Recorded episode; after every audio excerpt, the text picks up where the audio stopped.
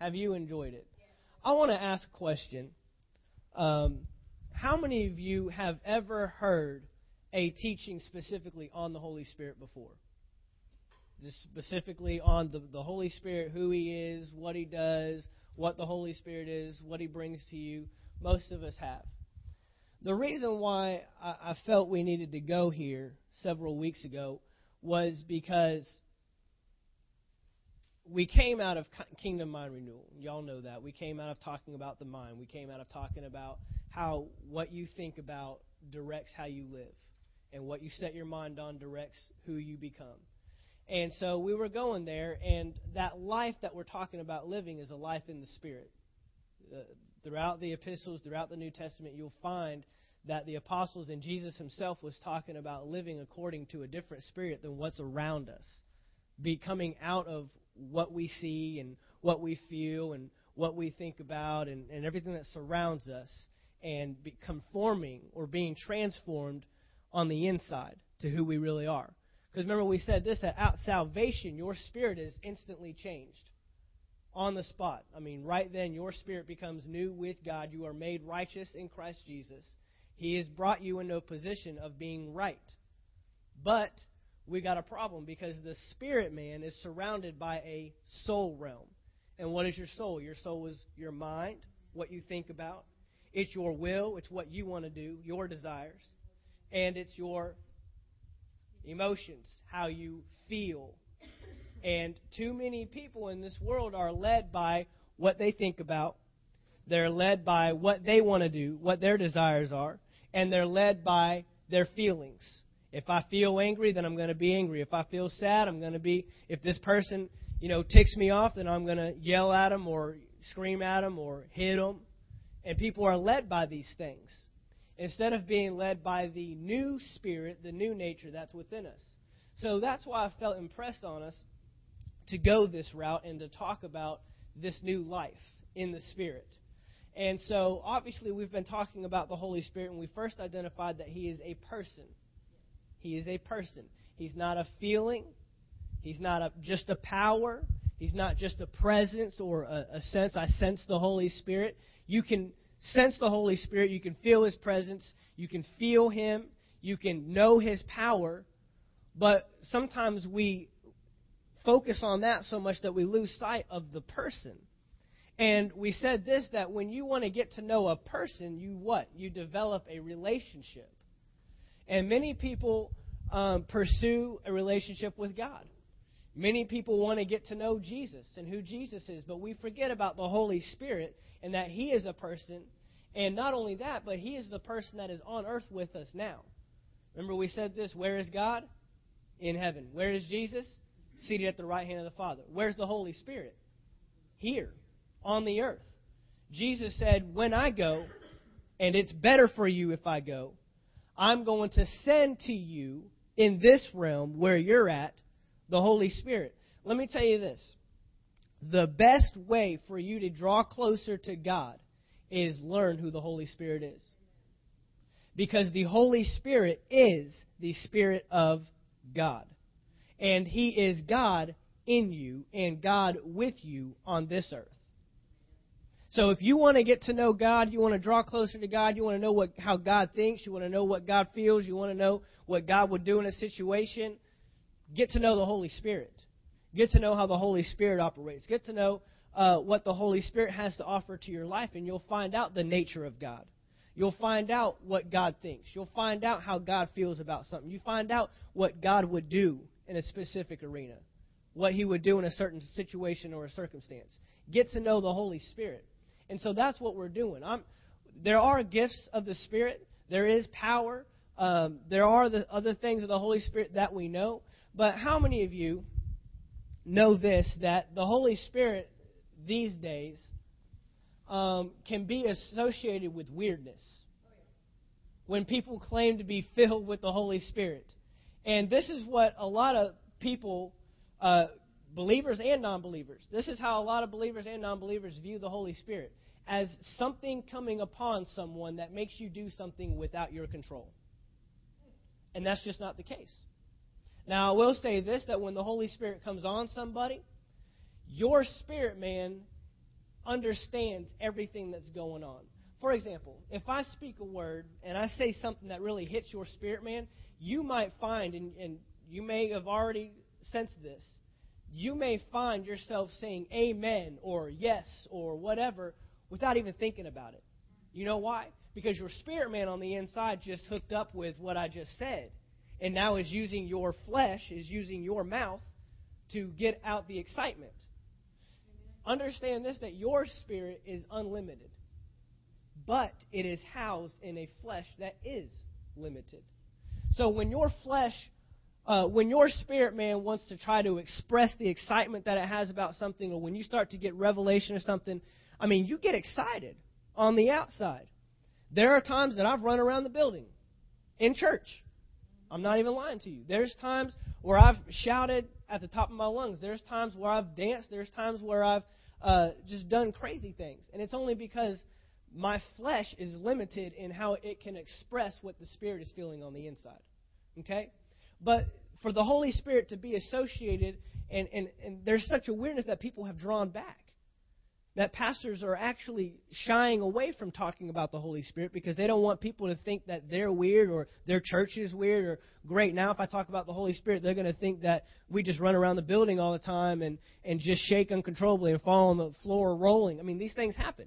I've been to services where I've seen ridiculous things happen. And it's not to me to judge whether it was real or not, but I know this that the Holy Spirit would never do something to you that would draw attention to you and take the attention off of what God is doing. If there's ever a question, ask yourself this Is my attention on what's happening to that person, or is my attention on what God is doing in this building? And there are people that get so far drawn away and so far off in the spirit that they direct the attention to themselves that, to where the pastor may be preaching and they may be off in the corner doing something crazy. Well, who's everyone? Who who is what? Everyone in the room. What are they looking at? The person in the corner doing the crazy stuff. They're not even listening to the pastor. They're not li- even listening to the man of God that has been put in a place to give a word that evening. So we have to be mindful of these things. But the Holy Spirit is a person. He's not he hasn't come to overtake you and, and control you and, and make you do things that God wants you to do and, and that, that's not why he came. And I hope so far that we've identified this. That first of all, the Holy Spirit was given to man at the very beginning, in Genesis, so man could fulfill his purpose in the earth. The only way that man could do his to do God's will, to do the king's will in the earth was to have a go between, to have a communicator. Remember, we said that heaven is the unseen realm and earth is the seen realm. Man could not see God. Adam could not see God. He had a relationship with him, he talked with him. It said that they walked together in the cool of the day in the garden. The word, the word says that in Genesis. But God, when He created man, breathed into him what? The breath of life. He breathed His Spirit into him. So now Adam and Eve can go about the earth taking care and doing the things that God has set them to do. But when man sinned, now we've got a problem. Because God, who once was in man by his Holy Spirit, can't be. Because something else has come in, and God and sin cannot coexist, cannot be together. So now God's got a dilemma. And in Genesis chapter 6, it says that he, he said between him, the Holy Spirit, and Jesus, I, I can't strive with man forever. I've, I have to draw out of this thing. I have to pull my spirit. And the only way he could put his spirit upon somebody is if they were righteous, which means obedient to what God would say. And so we saw throughout the Old Testament many times that it would say that the Spirit of the Lord came upon. Why was Gideon able to do what he did? The Spirit of the Lord came upon him. Why was Samson stronger than any man on the face of the planet? Because the Spirit of the Lord came upon him. Samson, you know, we, we have all these cartoons and we have all these, you know, things as we grow up and we see Samson as this big, huge, strong guy uh, that, you know, just made of muscle, just a block. But if the word is true, you actually wouldn't have even known that he, I mean, he was just a regular, normal guy. You wouldn't have even known that he had amazing strength. Because it said that his strength came from God. It was because the Spirit of the Lord came upon him. Why was Moses able to part a Red Sea? Why was he able to bring a million people out of, out of Egypt? The Spirit of the Lord came upon him. So God's looking on the earth. But God's plan, God's ultimate plan, was to get his Spirit back in man. So, Jesus shows up. Jesus shows up. And contrary to what we believe, Jesus did not show up just to yank everybody up to heaven. Jesus did not just show up to say, uh, Here I am, and I'm ready to take you out. Because that was never God's plan. Never God's plan. Remember, we talked about restoration, and if I restore something, if, if I drop my Bible from this podium and it falls to the ground, and I pick up my Bible and I place it on this chair, did I restore it? No, because I haven't put it back in its original place where it began. And Adam did not fall from heaven. Adam did not lose heaven. Adam did not lose access to heaven. He lost the earth and authority in the earth. And he handed over rulership to the enemy, to Satan. So Jesus came back to give that authority back to man. But what has to come out for the Holy Spirit to go back in man? Sin. So Jesus came to the earth, died on the cross to make man righteous, to remove sin. Jesus made us righteous. Righteousness is just simply being in a position where God looks at you and says, You have met every requirement. Remember, we talked about the law a few, I guess, a couple of months ago. And we were talking about how the law, the curse of the law in the Old Testament was that no one could keep it. God set this law to identify this is what sin looks like. This is what it looks like to disobey me. But he did not give man the power to keep it. So no matter how good man tried, no matter how hard man tried, man could never keep the law. They could never obey all of it. Jesus shows up, makes man righteous, and now God can look at his man and say, You meet all the requirements. You are now in right standing. You are now in a position where I can use you in the earth again. So, what does he say? Let's look at it in John chapter 20. John chapter 20, this is quick review. But in John chapter 20, verse 1, this is Jesus talking with his disciples. He has just died on the cross, rose again from the grave. And in 21, he says, Jesus repeated his greeting Peace to you. Just as the Father sent me, I send you. Just as. Exactly as. Exactly as I have been sent in this earth. Everything that I've done, I'm now sending you into the earth, out into the world, to do it. Verse 22. And when he had said this, he breathed on them and said to them, Receive the Holy Spirit. Why is he telling them to receive the Holy Spirit?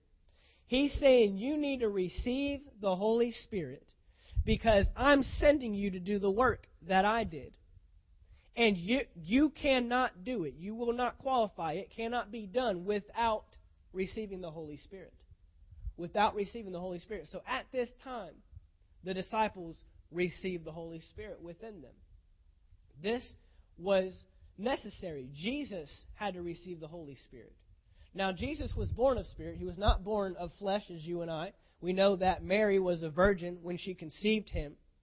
And she conceived him by the Holy Spirit, which means that Jesus already had the Spirit dwelling within him at birth. But in John chapter 3, we see that uh, Jesus is led to John the Baptist. He's baptized, and when he came up, a dove ascends upon Jesus, and he receives the Holy Spirit. At up to this point, Jesus is 30 years old. Up to this point, Jesus has not done one miracle. If anyone ever asks, did Jesus ever do any miracles as a teenager? Did he ever heal somebody in his high school? Did he ever lay hands on somebody in his middle school? No, because he had not received the Holy Spirit. So, Jesus, at the age of 30, receives the Holy Spirit, and then he goes out and he does his first miracle, which was turning water into wine. And we say, what's the big deal with that? What's he doing? He's showing his authority over the earth, the authority that Adam lost. Now Jesus is showing, I have the power to make water whatever I want it to be. I have the power to tell a storm to stop, and it will stop.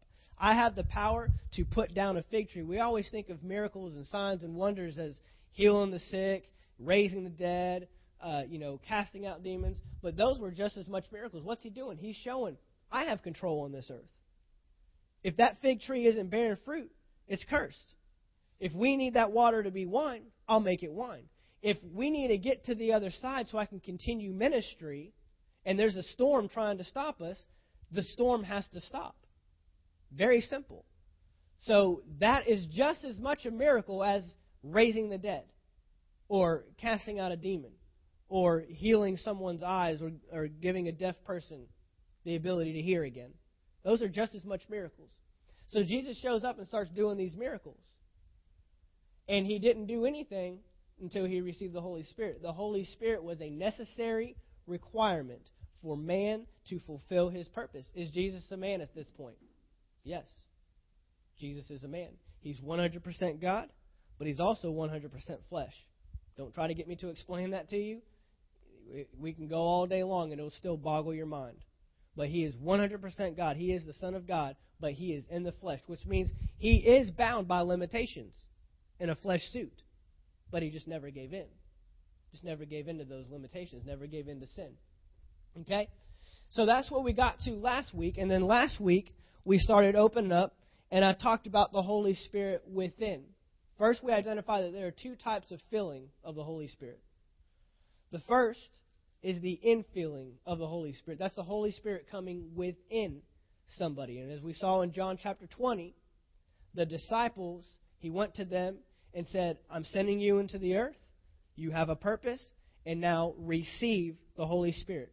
When someone receives the Holy Spirit for the first time, it's at salvation. The point of salvation.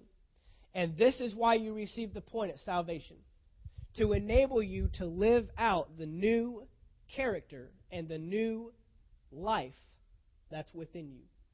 The Holy Spirit is given to someone at salvation to enable them to live out good character, to simply do the right thing. So now the Holy Spirit has been given to us at salvation because your spirit's been made new. But again, what's on the outside locking it all in? Your flesh and your soul. So the Holy Spirit is given to you at salvation, so you no longer have to be led by your mind. You no longer have to be led by your desires and what you want to do. You no longer have to be led by your feelings. When someone cusses you out, instead of hitting them in the face, you can forgive them. When someone uh, is getting on your nerves, you can be patient with them. When you don't feel like having self control, you can have self control. This is why the Holy Spirit's been given to you at salvation. Because you have a new creation on the inside. You got a new life. You got a whole new person in there.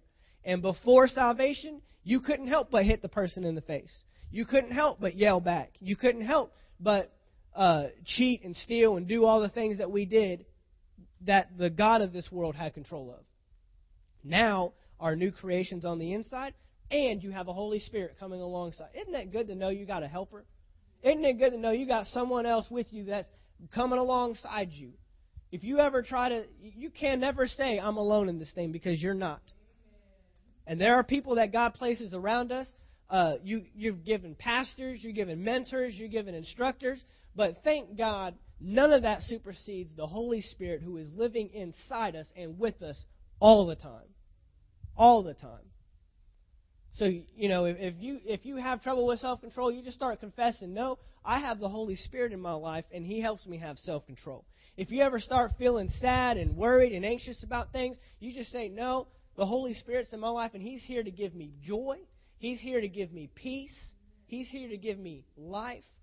Start requesting those things. Start uh, confessing those things over your life. There is no reason why any believer should be faltering back to a world system.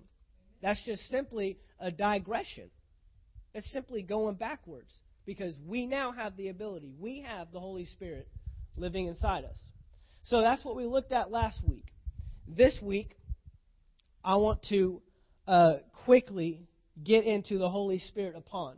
Now, again, um, as I said last week, I'm laying foundation. So I'm not going to get real deep. I'm going to address some things. If you've got questions, we will get to it at the end. But there are, uh, I'm laying a foundation because the first thing I want to get to before we start talking about power and gifts and, and, and tongues and interpretation of tongues and all these different things, the first thing I want to get to is a life in the Spirit. Because all that stuff means nothing if you can't have right character. All of that, I don't care how spiritual you want to look in here. I don't care how loud how loud you can shout and praise and and uh, how many prophecies you can give and how many times you're given a word of knowledge. I don't care if you can't get out in the world and live like a son of God, and you still look like the devil out there. That doesn't help anybody. And I know people. The reason why I have such a boldness about this is because I know people that I went to church with for years. And I'm thinking, man, they're as spiritual as spiritual gets. I mean, they're giving tongues and interpretation. They're praying for people. They're preaching and teaching. I mean, just gifts out of the wazoo, just showing up in church and doing it. But then you, you see them, and time always bears the fruit.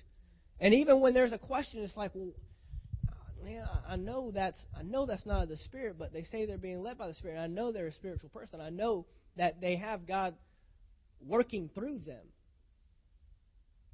Why isn't He living in them? But then things show things just start showing up, and it's like, yeah, you're you're not led by the Holy Spirit at all. I've got word on it all day long that you're not being led by the Spirit. I don't care how spiritual you look. I don't care how loud you can shout. I don't care about any of that stuff. We need to have right character. So I am going to hit on this briefly tonight and talk about the Holy Spirit coming upon someone because there is a difference between the Holy Spirit coming within and the Holy Spirit coming upon. So let's get started with this. Um, we saw in John chapter 21 that the disciples received the Holy Spirit within them. But look at this in Luke chapter 24. Luke chapter 24.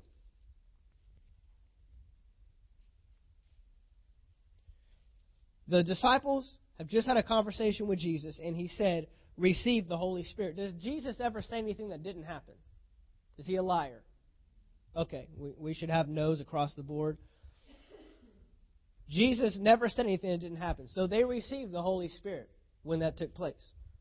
But look at this in verse 49 of chapter 24 of Luke.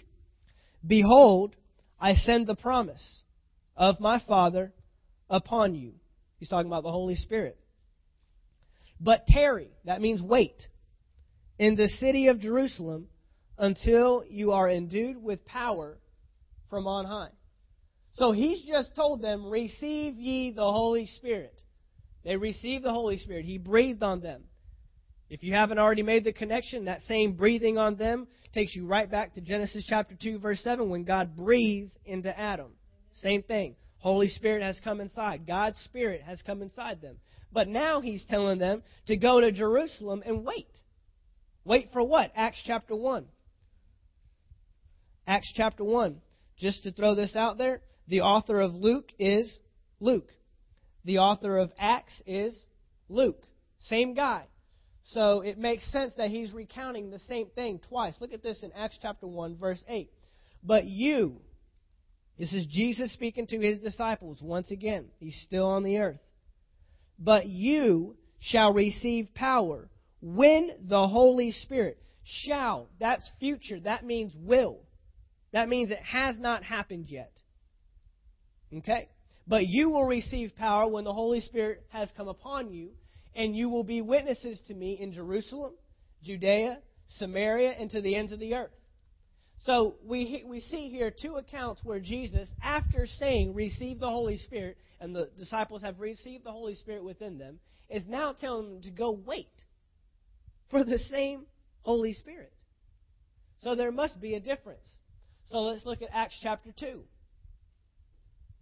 Acts chapter 2, and we'll start with verse 1. Acts chapter 2 and verse 1. When the day of Pentecost had fully come, they were all with one accord in one place.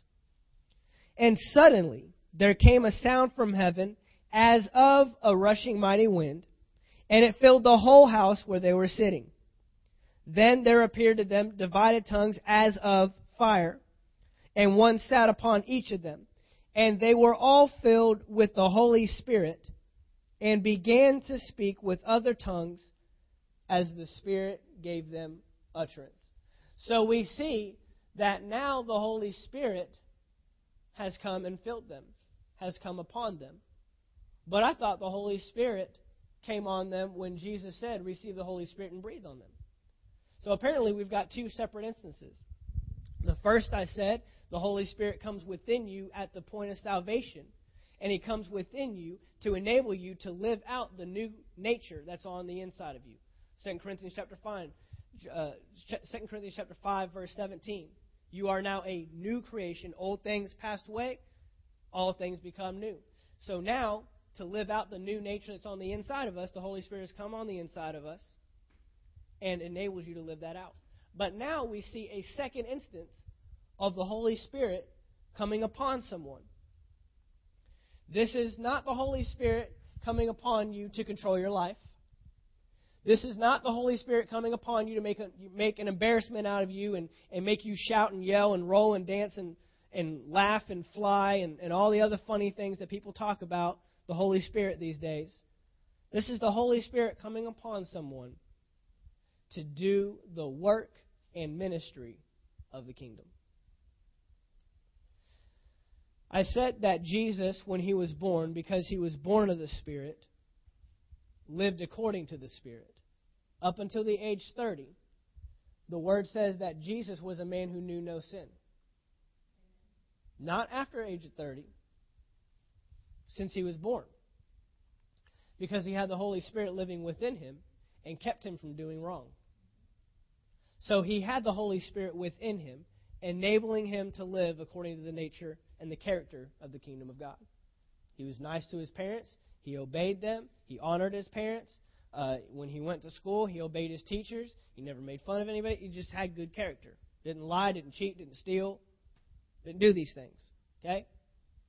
But at the age 30, now he's receiving the Holy Spirit upon his life to do what?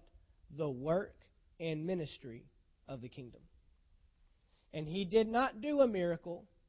He did not do a sign. He did not do a wonder. Notice, he did not even preach the kingdom until he received the Holy Spirit. He did not even preach. He did not even talk about it to people. Now, there was an instance when he was 12 years old that he was going through the Scripture and enlightening the Scripture to him. But it was not with a kingdom lens. He was not telling people, this is why I'm here. Because they didn't know. They didn't even know who he was. They didn't perceive who he was at the age 12. But now, when Jesus receives the Holy Spirit upon him, the first thing he does, the first thing the Holy Spirit leads him to do, is go to the wilderness and be tempted of the devil for 40 days. And as soon as he gets out of the wilderness, he shows up, and what does he start saying? Repent, for the kingdom of heaven is at hand. Repent, for the kingdom of God is here. Repent, change your thinking, for the kingdom is here. Then he began doing signs and wonders. We know the word says that he went about all all the areas, healing all that were sick, all that were lame, casting out all the devils. I mean, he was just going crazy with it. Why? Because he now had the, in, in, the Holy Spirit empowering. The Holy Spirit within enables you to live according to the character and nature of the kingdom. The Holy Spirit upon empowers you to do the work and the ministry of the kingdom. Enables you to preach the kingdom with boldness. Now, when I say preach, I don't mean grab, grab a microphone, get up here, and start shouting at people. I mean, you can preach. The word preach simply means proclaim. So you can go to your work and proclaim. You can go to your family reunions and proclaim. You can go to your schools and proclaim. Now let's look at the effect of the Holy Spirit because something changed. For those of you that don't know, the disciples were a very quirky bunch, very weird people. I mean, if Jesus knew how to pick them, man, he sure didn't show it with the disciples. Uh, he was he wasn't picking people that looked like leadership. I mean, you got two brothers fighting over who's going to get to sit next to Jesus in the throne room. You got a tax collector, Matthew. Uh, you got Peter, who's the biggest mess of them all. I mean, he's ripping his clothes off. He's jumping out of boats. He's starting arguments with the disciples. Uh, he's cutting guys' ears off. I mean, just crazy stuff. He picked a crazy bunch of people. But look what it says over here and um, let's see, I'm going to have to skip ahead. where we want to go here. Acts chapter 4. Let's go to Acts chapter 4.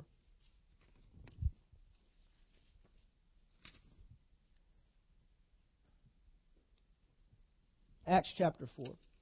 Um, we'll get to it a little bit later, but on the day of Pentecost, that was actually only the beginning that I read. They began to speak in other tongues. Let me let me camp here real quick so I can bring some clarity to tongues.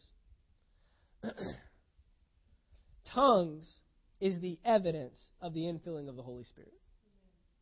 Now, when tongues took place here, first of all, notice that it said a sound as of a rushing mighty wind. So there was not actually a rushing mighty wind, it just sounded like it. Notice there that they saw something that was as of tongues of fire. So there was not literal fire on their heads when the Holy Spirit came.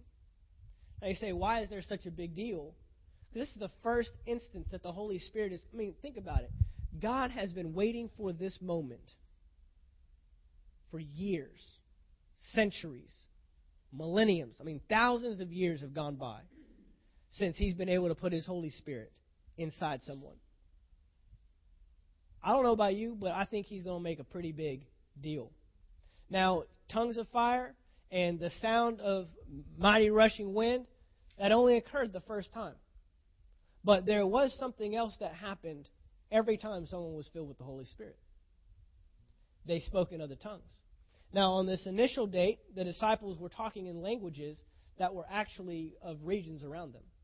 And there were all kinds of people from other regions outside the house where they were, and they all heard them. If you look further on down, they all heard them talking in their own language. But the Bible does talk about talking in an unknown tongue, or the tongue of angels. It's called a heavenly language. That's all that tongues is. It's nothing weird. It's, it's nothing to get quirky about. In fact, uh, I know for myself, uh, it is the most amazing thing that operates in my life today, is being able to speak in tongues and speak in the Holy Spirit. Period. Of, of anything that that the Lord has placed on my life, any power, any anointing, speaking in the Holy Spirit, speaking in tongues is the most awesome thing.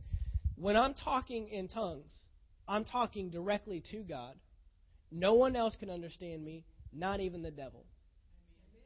Not even the devil. He has no clue what I'm saying. You want to keep a secret from the devil? Speak in tongues. In fact, the Bible says that not you don't even know. It says for you, it's not even profitable. I could sit here and speak in tongues and it wouldn't do a thing for me. Wouldn't do a thing for you. But you're talking to God. And remember, you're a spirit being. You're a spirit being. So your spirit, through the Holy Spirit, is talking to God. And now you're getting stuff done in a spirit realm, in an unseen realm that you can't even see, and you don't even know. I know there was one story of uh, Kenneth E. Hagin, um, uh, awesome man of God that I grew up hearing, and he since uh, has passed and gone on to be with the Lord. Um, but he told a story once that one night he was just woken up and just felt an urge to pray in the Spirit. And so he prayed in tongues for a long time, several hours, just praying until he felt a release. That's called supplication. Supplicating, uh, the Bible talks about supplication. That's just when you pray and you pray and you pray until you feel you get the release on the inside, till you know we've got it cleared, I can go on. He found out the next day that his brother had been in a terrible accident, fallen off a ladder, and should have died and didn't. So he instantly knew why. It was right around the time that he was woken up and he instantly knew that's why I was praying. What was he doing? He was praying for something. And The Bible says, and we'll look at it as we get in, we're going to go through this stuff. I'm not skipping stuff just because people might think it's weird. We're going to hit it all. We're going to hit the good stuff with the weird stuff, and we're going to hit the stuff that the Holy Spirit messes with that you don't want him to mess with. We're going to hit and nail it all. Okay? But uh, the Word says that when you pray in tongues, you pray in an unknown tongue and it's not profitable to you, to your flesh at the time. You don't know what's going on. But he does say that he helps us in our weakness. What's your weakness? What you don't know. Your weakness is always what you don't know. If there's something that I don't know, I'm going to be weak in that area. Period. So he helps us in what we don't know. And it says that when you don't know what to pray anymore, you can rely on, there's that helper. God, I've run out of words. I don't know any other way to express this to you. I don't know any other way to explain this. I don't know any other way to request this and bring this petition to you. So I'm going to pray in the Holy Spirit. And now he's going to pick it up for me and he's going to pray. And he's going to pray directly in line with the will of the Father. That's tongues. Tongues is evidence. Tongues is simply that. It's the proof. So, can you receive the Holy Spirit uh, upon you without tongues? No. It is the evidence that the Holy Spirit is upon your life. And it is necessary to complete the work and complete the assignment. Here's another question Is tongues or is the Holy Spirit for everybody? Absolutely. Absolutely. The Bible says that God shows no impartiality. He doesn't uh, reserve anything for one person and not for another. We know that gifts of the Spirit are given out as the Holy Spirit wills, but the Holy Spirit Himself coming upon you to do the work of the ministry is for everybody. Let's let's go there. I've actually that's going to get me back in line with where I was. Acts chapter 2 verse 38. And then we'll get into the effects of the Holy Spirit coming upon someone because they are evident and not weird. Not weird. Let's just go ahead and get rid of that completely. Acts chapter 2, verse 38. Is the Holy Spirit for everyone? Absolutely. This is Peter talking. This is the same chapter. Chapter 1, the Holy Spirit comes upon. There's all these people outside the house, and now Peter just opens up. Uh, Peter, who was the guy that denied Jesus three times, uh, you know, he was always bold and brash, but never tactful. He was had the least tact of anybody. But now look at this, Acts chapter two and verse thirty-eight.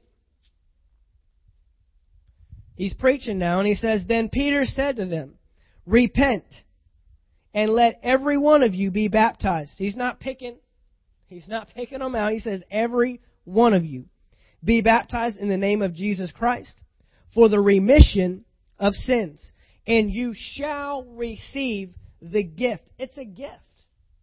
He is a gift of the Holy Spirit. Verse 39. For the promise is to you and your children and to all who are afar off as many as the Lord our God will call. Well, is he calling everybody? We already know the word says that he desires that none perish, not one. Not even one. Okay? So right there we see Peter saying, this thing is for everybody. This isn't just for us. This isn't, this isn't a showy thing. This isn't to say, look what we got and what you don't have. It's for everybody. Acts chapter 8. Acts chapter 8. is the Holy Spirit for everybody. Acts chapter 8 and verse 14. Now, when the apostles who were at Jerusalem heard that Samaria had received the word of God, they sent Peter and John to them, who, when they had come down, prayed for them that they might receive the Holy Spirit. For as yet he had fallen upon none of them. They had only been baptized in the name of the Lord Jesus. Verse 17. Then they laid hands on them and they received the Holy Spirit. Now, here's a little side note Samaria. How many of you remember the story of the woman at the well? The woman at the well was a Samaritan woman. Jesus was in the area, but Jesus was a Jew. Jesus was Jewish. Jews and Samaritans had no doings, no agreements. They didn't work, they didn't do business together, they didn't even talk to each other. I mean, they didn't talk to each other on the side of the road. They didn't acknowledge anybody. So if anybody's going to be left out of this thing, it'd been the Samaritans. Because the Jews are God's people. That's God's nation. And now we're seeing that even the Samaritans are receiving the Holy Spirit. Let's look at one more. These are these situations are in here for a specific purpose. Acts chapter 10.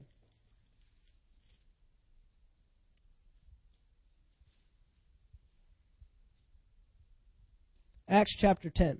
Now we're dealing with another group of people called the Gentiles. The Gentiles are not God's people. They are not Jews. They are not Jewish. So these are not God's people. And so we have an instance here where we have a man named Cornelius, and he has a dream that he needs to send for a guy named Peter, who we all know is the disciple Peter, the apostle Peter. And in this dream, he's supposed to call for them so that him and his household can receive the Holy Spirit. Peter has a dream. And in this dream, there's a cloth that comes down and it has all kinds of animals in it, and Jesus shows up and says, Take and eat. Only problem was they were unclean animals. He's not supposed to touch them. And he says, Lord, I can't eat this. Let's look at it in uh, verse uh, 36, 34. 10, verse 34. Then Peter opened his mouth and said, In truth, I perceive that God shows no partiality. But in every nation, whoever fears him and works righteousness is accepted by him. The word which God sent to the children of Israel, preaching peace through Jesus Christ, he is Lord of all. That word you know, which was proclaimed throughout all Judea and began from Galilee after the baptism which John preached. So here he is showing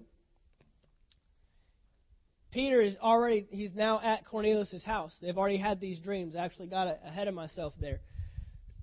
Peter had the dream, had the vision. The cloth comes down, unclean animals in it. And the Lord says, "Eat." And Jesus and he looks at Jesus and says, "I can't eat that. It's unclean." And the Lord says, "Do not call unclean what I have made clean. Do not call common or uncommon what I have called common. What's he saying? I'm about to send you to a people that to you, you don't believe can receive what I'm handing out. But I'm telling you right now that what I'm handing out through you, the Holy Spirit, is for everyone. And it's not your call to decide who's clean and who's not. It's not your place to judge who can receive and who can't. What's he doing? He's preparing Peter because Peter, he's going to have some hesitation about just showing up at a Gentile's house, Cornelius, and saying, receive the Holy Spirit. Because at this time, this thing's for Jews. This is for God's people. So look at this. Uh, Acts chapter 10, verse 44. This is the end. Peter goes on this whole I mean, he preaches. He goes ahead and tells them the story of Jesus, who he is, what he's done. In verse 44, while Peter was still speaking these words, the Holy Spirit fell upon all those who heard the word. Look at this in verse 45. And those of the circumcision, that means the Jews, that means God's people. That was the covenant that he made. Who believed were astonished, as many as came with Peter because the gift of the Holy Spirit had been poured out on the Gentiles also. For they heard them speak with tongues and magnify God. So, is the Holy Spirit, is tongues for everybody? Absolutely. There is not a, a picking and a choosing. Well, I don't believe it's for me. Uh, you can't pull that. It's up to you whether you decide to yield to the Holy Spirit. Now, I'll tell you, there is a yielding. There is a yielding. I've prayed for people that I know they received the Holy Spirit, but they didn't. They wouldn't. They wouldn't let it go. They wouldn't speak because again, it's the Spirit inside of you using your flesh, and so you have the choice. I'm going to keep my mouth shut and I'm not going to say anything. I'm not. I'm, I'm not going to yield. You can do that with a healing. There's a story of a lady. I, I think it was uh, Brother Hagin again, Kenneth Hagin uh, was praying for a lady in a wheelchair. And she actually, the, the Holy Spirit came upon her to heal her. She actually started rising out of the wheelchair. And she grabbed the wheelchair and yanked herself back down into the chair and said, I will die in this wheelchair. What did she do?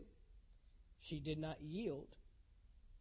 I mean, look, there are there are things you have to battle in ministry like this. She may have been comfortable in the wheelchair. She may have enjoyed, uh, you know, being handicapped and not being able to. Who knows? But for whatever reason, she was dead set on, I will stay here. I will not come up. I will not grab the, grab a hold of this. And she did. So just as easily as you cannot yield to a healing or a miracle, you cannot yield to the Holy Spirit. But man, when you yield and that evidence starts showing up and you start growing in that, it's awesome. I'll tell you right now, you won't find anywhere in the Bible where Jesus preached the gospel of Jesus. But yet, that's what most churches preach the gospel of Jesus. So when they get Jesus, they stop at Jesus.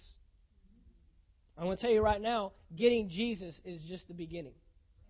There is a gift that's waiting for you the gift of the Holy Spirit. There is a power that's waiting for you to come upon you so you can do the works of Jesus. So many people are content and comfortable and happy with receiving Jesus in their life and having satis- satisfaction that one day I will be in heaven with Him. But that's just not what God wanted. That's just not the that's the that's just the beginning. And many people are stuck at the cross. Take me to the cross, lead me to the cross, lead me to the cross, but that's an open door. Jesus called himself the door. He said, I am the way, the truth, and the life. I am the door. No one can enter but through the door. So let's get to the doorway, let's go through the door, and let's take a hold of the kingdom. But to take a hold of the kingdom and fulfill your assignment, see, now that's where people get thrown off. Well, I have an assignment? Surprise. This thing with being a Christian isn't just being in the world and I know I'm going to heaven. I don't know about you. Even Adam and Eve had assignments. We paint this picture of Adam and Eve that they're in a garden and it's paradise, right? And they're just laying in the grass naked, rolling around, and, and just having a good old time, eating fruit and doing the whole thing. That's the picture we think. When we don't think about, he said to cultivate the earth. He said to tend the garden and keep it. He said to be fruitful and multiply. These were assignments. That's the kingdom of God. So to fulfill that assignment and to know God's will and purpose, they had to have the Spirit of God living in them. And now we've been restored back to that. Effects of the Holy Spirit, real quick. John chapter 14, verse 12. John chapter 14, verse 12. Remember, we started with John, and we looked at 14, 15, and 16, these three chapters. And we said that this was the end of Jesus' ministry with his disciples. This was the Last Supper. And we know that when someone knows that this is their last words, what do they do? They put more emphasis. They're going to tell you the most important thing. Not just shooting the breeze here. He's not just saying, well, you know, let's just make conversation. No, he knows he has an intent on what he's talking about. And in John chapter 14, verse 12, John chapter 14, verse 12, one of my favorite verses in the entire Bible, he says, Most assuredly I say to you, he who believes in me, the works that I do, he will do. And greater works than these will he do because I go to my Father. So there's the assignment. Do the works of Jesus. That doesn't mean walk around and be nice to people and have compassion and sympathy for people and be kind and generous. That means raise the sick, heal or raise the dead, heal the sick, cast out demons, uh, operate in authority over the earth. That's what those are the works of Jesus. Okay? So, to do that, you must receive the Holy Spirit. Let's take a look at what happened to the disciples. Acts chapter 4. Acts chapter 4. In Acts chapter 3, Peter and John are walking by a gate on the way to the temple, and they see a lame man. And now they have the Holy Spirit, the Holy Spirit that Jesus said you would receive the power. So now when they walk by this lame man, they're not thinking, oh, a lame man, poor guy. They're thinking like Jesus did. All of a sudden, their thinking has changed. You look in the Gospels, there were times where his disciples couldn't heal nobody. I mean, they're thinking, okay, hey, if we can't get Jesus, we'll get his followers. Sure, they should be able to do something. And then they end up having to go to Jesus and saying, Can you do something? Because your disciples ain't doing jack over here. They, they ain't healing nobody. They ain't casting any demons out. We need some help. But now all of a sudden, Peter and John show up in Acts chapter 3 and heal a lame man. They tell him, hey, we don't have any silver and gold like you're looking for, but we do have something else. And instead of giving you a temporary fix for your problem, let's just fix the problem. And they raise him up, and he goes out into the temple leaping and praising God. We know the whole thing. Well, guess what? There were some people that had a problem with that. And they're thinking, wait a minute, we put Jesus to death. He's gone so we could get rid of this riot. And now we've got two more people that are doing the same thing he's doing. So they arrest him. They arrest Peter and John. And let's see, where do I want to go first? Acts chapter 4. Where do we want to go first here? My uh, I could not get my stuff on my iPad, so I'm having to use paper today. I, I'm not real familiar with it. Um, it's been a while. Let's. I'm having to use a paper pad instead of a. Yeah, it does feel strange. I'm used to just scrolling and getting to where I want to go. Uh, let's go to verse 13. Acts chapter 4, verse 13. Now, when they saw the boldness of Peter and John and perceived that they were uneducated and untrained men, they marveled and they realized they had been with Jesus. How many of you want people to say that about you? I want people to say that. I want to walk into Walmart and say, He's been with Jesus. And not because I'm glowing, not because I'm talking really loud in weird languages, not because I'm just laying hands on anything that's moving, just because of my boldness. And look at this uneducated and untrained men. You know what that tells me? The Holy Spirit, when He comes upon you, He will do away with your limitations. Now, that's good news.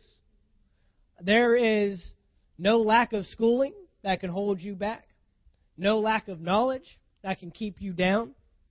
There's no lack of skill and resource.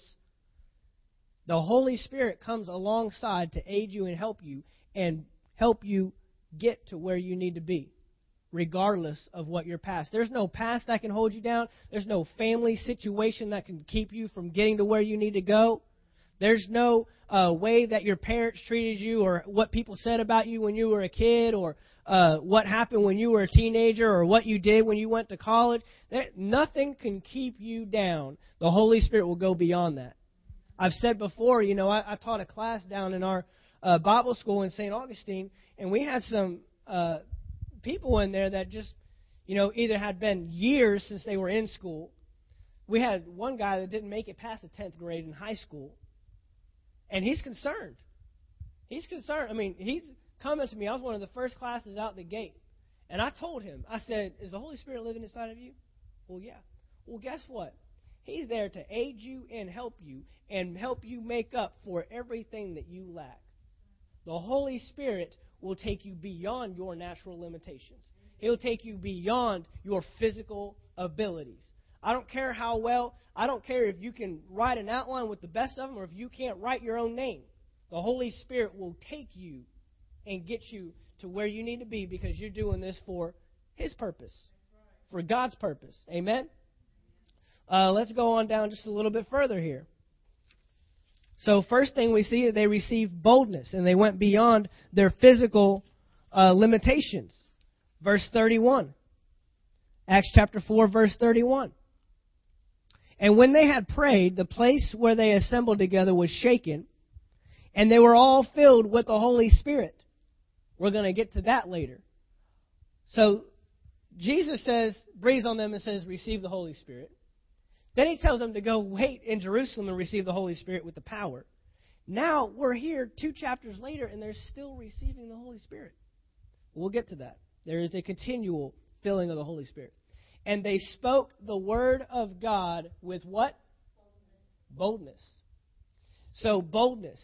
The Holy Spirit gets you uh, beyond your natural abilities. He will help you. Uh, without raising your hand, how many of you have ever felt it's just been hard to communicate the gospel? Just to communicate the word and just talk to someone. I mean, I, I know, I know it's real. I know God's real. I know the word is real. But man, sometimes I just get in conversation. I just, He gives you clarity, and He helps you speak with clarity, and He helps you speak with boldness, like you actually know what you're saying. Boldness helps. Boldness helps. And you know what comes with boldness is knowledge. And again, the Holy Spirit, He makes up for what you don't know. He'll pick up. Okay? Remember, he's, we said that uh, He'll bring all things to your remembrance. There's actually one point when Jesus, with his, Jesus was with His disciples. And He said, When you get out in the world and when I'm gone, and people try to talk to you and people try to stray you away and get you to turn away, don't worry about what you will say because the Holy Spirit will tell you what to say when it's time. And we just saw that bear fruit. We just saw that. In fact, they told those men, funniest thing, they said, well, we can't arrest them because if we do, there's just going to be a huge riot and uproar. So they just gave them a stern warning and said, do not preach in the name of Jesus. And their response there in Acts chapter 4 was, uh, sorry, we can't do anything but preach in the name of Jesus. Now, this is Peter and John, who in John chapter 20, after Jesus had died, were locked up in a house somewhere in fear. To the point where Jesus, when he showed up, had to just walk through the wall. Same guys. This is the Holy Spirit. This is the effect of the Holy Spirit. Uh, verse 33. Verse 33. And with great power the apostles gave witness to the resurrection of the Lord Jesus. He will help you and enhance your witness.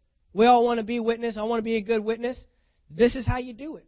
The Holy Spirit with great power and great grace was upon them all. Now look at this in Acts chapter 6, real quick. Last two passages. Acts chapter 6. Acts chapter 6, we are introduced to a man. Let's start with verse 3. Acts chapter 6, verse 3. Therefore, brethren, seek out from among you seven men, here are the qualifications, of good reputation, full of the Holy Spirit and wisdom, whom we may appoint over this business. The, the disciples were uh, in a position where they were feeding widows, they were supplying food to widows, but it was pulling them away from just study of the word and prayer and ministry of the word. So they said, let's find seven guys to do this. Now, they're just feeding people. I don't care what you end up doing in this church, the Holy Spirit is a requirement. Because it was a requirement to feed old ladies. I don't care if you're working in the children's. I don't care if you're on the stage. I don't care if you're running sound. I don't care if you're ushering a greeting full of the Holy Spirit. What does that mean? That they have good character. That the Holy Spirit is identified within them. When you're full of something, people know it. Okay? So this was a requirement. This was a requirement. We'll leave we'll leave that where it was and we'll keep on going. Verse 4 but we will give ourselves continually to prayer and to the ministry of the word. Verse 5. And the saying pleased the whole multitude, and they chose Stephen. Stephen, a man full of faith and the Holy Spirit. Philip, Prochorus, and it goes on. But here's a name that I want you to uh, that I want you to look at here. Philip is in here. I couldn't see it in my Bible. There it is. And Philip. We're going to look at that man, Philip, in Acts chapter 8. Acts chapter 8. So, Philip is a man filled with the Holy Spirit. So let's look at Acts chapter 8, verse 4. Let's look at what happens here in Acts chapter 8, verse 4. Therefore, those who were scattered went everywhere preaching the word. Then Philip went down to the city of Samaria and preached Christ to them. And the multitudes with one accord heeded the things spoken by Philip, hearing and seeing the miracles he did. Another effect of the Holy Spirit is signs and wonders following you. Signs and wonders following you where you go. It says the signs and follows, uh, signs and wonders will follow the preaching of the word, and that's what we have here. But Philip was first a man full of the Holy Spirit, and the Holy Spirit is what equipped him to do the work of the kingdom. That's kingdom work. You notice here that these disciples, once they receive the Holy Spirit, are starting to look like a man that we saw in Matthew, Mark, Luke, and John. Pretty much identical. In fact, everything that Jesus did, you can see them do. You'll see them do in the book of Acts. The book of Acts is showing that mankind can do what Jesus did in Matthew, Mark, Luke, and John. Everything except die on a cross. And that was simply because that was his assignment in the earth. You know, Jesus couldn't have even died on the cross without the Holy Spirit. That was necessary for his assignment, for his purpose. Uh, verse 12. Verse 12. But when they believed Philip as he preached the things concerning the kingdom of God and the name of Jesus Christ, both men and women were baptized.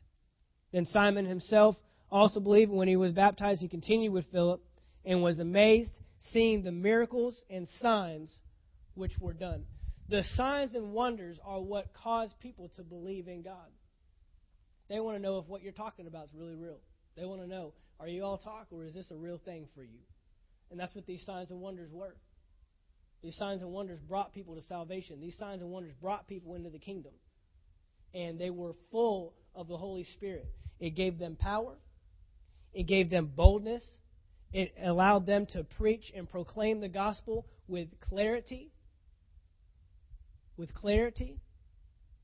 Where you have knowledge on what you're talking about, you have wisdom, you say things that, hey, I didn't even know I was going to say that, but the Holy Spirit gave it to me.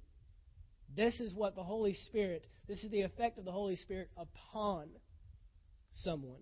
The Holy Spirit within you is to help you and enable you to live the new nature that's inside of you, to have right character. But the Holy Spirit upon you enables you to preach and proclaim and show the power of the kingdom. Jesus didn't, Jesus didn't do it until he received the Holy Spirit upon him.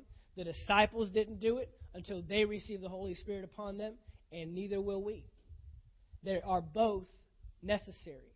They are both for everybody. Just as much as salvation is for everybody, the gift of the Holy Spirit is for everybody.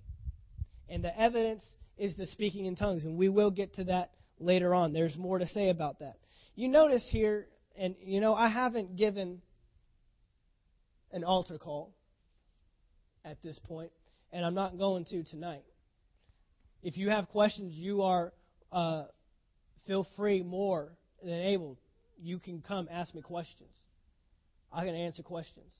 But there's more that I know the Holy Spirit wants me to say. There's things that He wants me to continue to identify. But you know, you won't find an altar call in the Bible. In fact, you'll find what I call an altar run. And we just saw several passages where, as the word was being preached, people came running. People came, they would stop them in the middle of their sentence and say, What do I need to do to be saved? Those were their words. I mean, you look at Paul and Silas after they were beaten, and the jailer, ready to kill himself, went to Paul and Silas and said, "We, I just saw everything you did. What do I have to do to receive that?" You look on the day of Pentecost, 3,000 people came into the kingdom in one day. 3,000 people that created the church. And not one of them said, Peter, John, not one of the disciples said, All right, we're going to give an altar call. If you want to come into the kingdom, if you want to be saved, if you want to make Lord, if you want to make Jesus your Lord, then come on down. You won't find it. None of them said, if you want to come down for the Holy Spirit and you want us to pray for you, then it was it was so hungry. They were so thirsty. They wanted it so bad that they went in. You know, when you think about people, when you think about the kingdom of God as a nation, when you think about people that are trying to get in America, they're doing everything they can to get in here. You got people crossing borders. You got people building rafts. You got people uh, swimming and climbing and, and doing all kinds of crazy stuff to get into America. Why? Because they think there's a better life here. Well, why would it be any different for the kingdom of God? Why would it be any different for His nation? And I, I long for the day that I preach that I preach the kingdom so strong that people just come running. And we've had it happen in services where people just come down to the altar just to give their life to the Lord. When there was no altar call, in the middle of somebody preaching, they want it that bad. You won't find the altar call in the Bible. And I, and I long for the day that that happens. And so I haven't given an altar call. I'm not waiting for anybody to do that. that I, we will. I'm not saying altar calls are wrong. You can make a call for those for people to come into the kingdom. You can do that. But I long for the day where the hunger and the thirst to have what God wants us to have is so strong that people just they desire it and they go after it. Amen. And I think we'll see that. Father, we thank you this evening.